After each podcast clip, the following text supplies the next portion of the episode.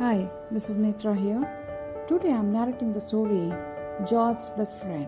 Welcome back to the podcast of Magic of Kids Stories. Let's begin the story. George was a poor student.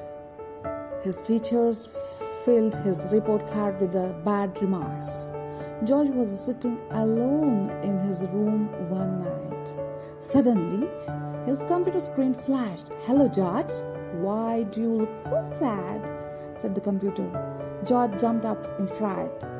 You speak? asked George. I'm a supercomputer and I can do anything, said the machine.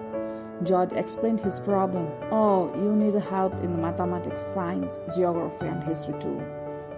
Affirmed the computer. Yes, I'm awful weak in studies. Cried George. The computer flashed a series of numbers and showed George how to multiply and divide.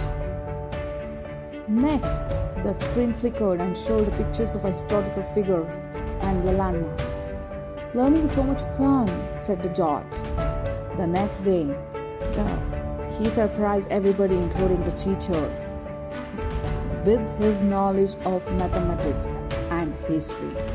From that day onwards, George started performing well. He had found a good friend who could teach too. Hope you enjoyed the story. Welcome. And I'll come back with a new story. Till then, bye.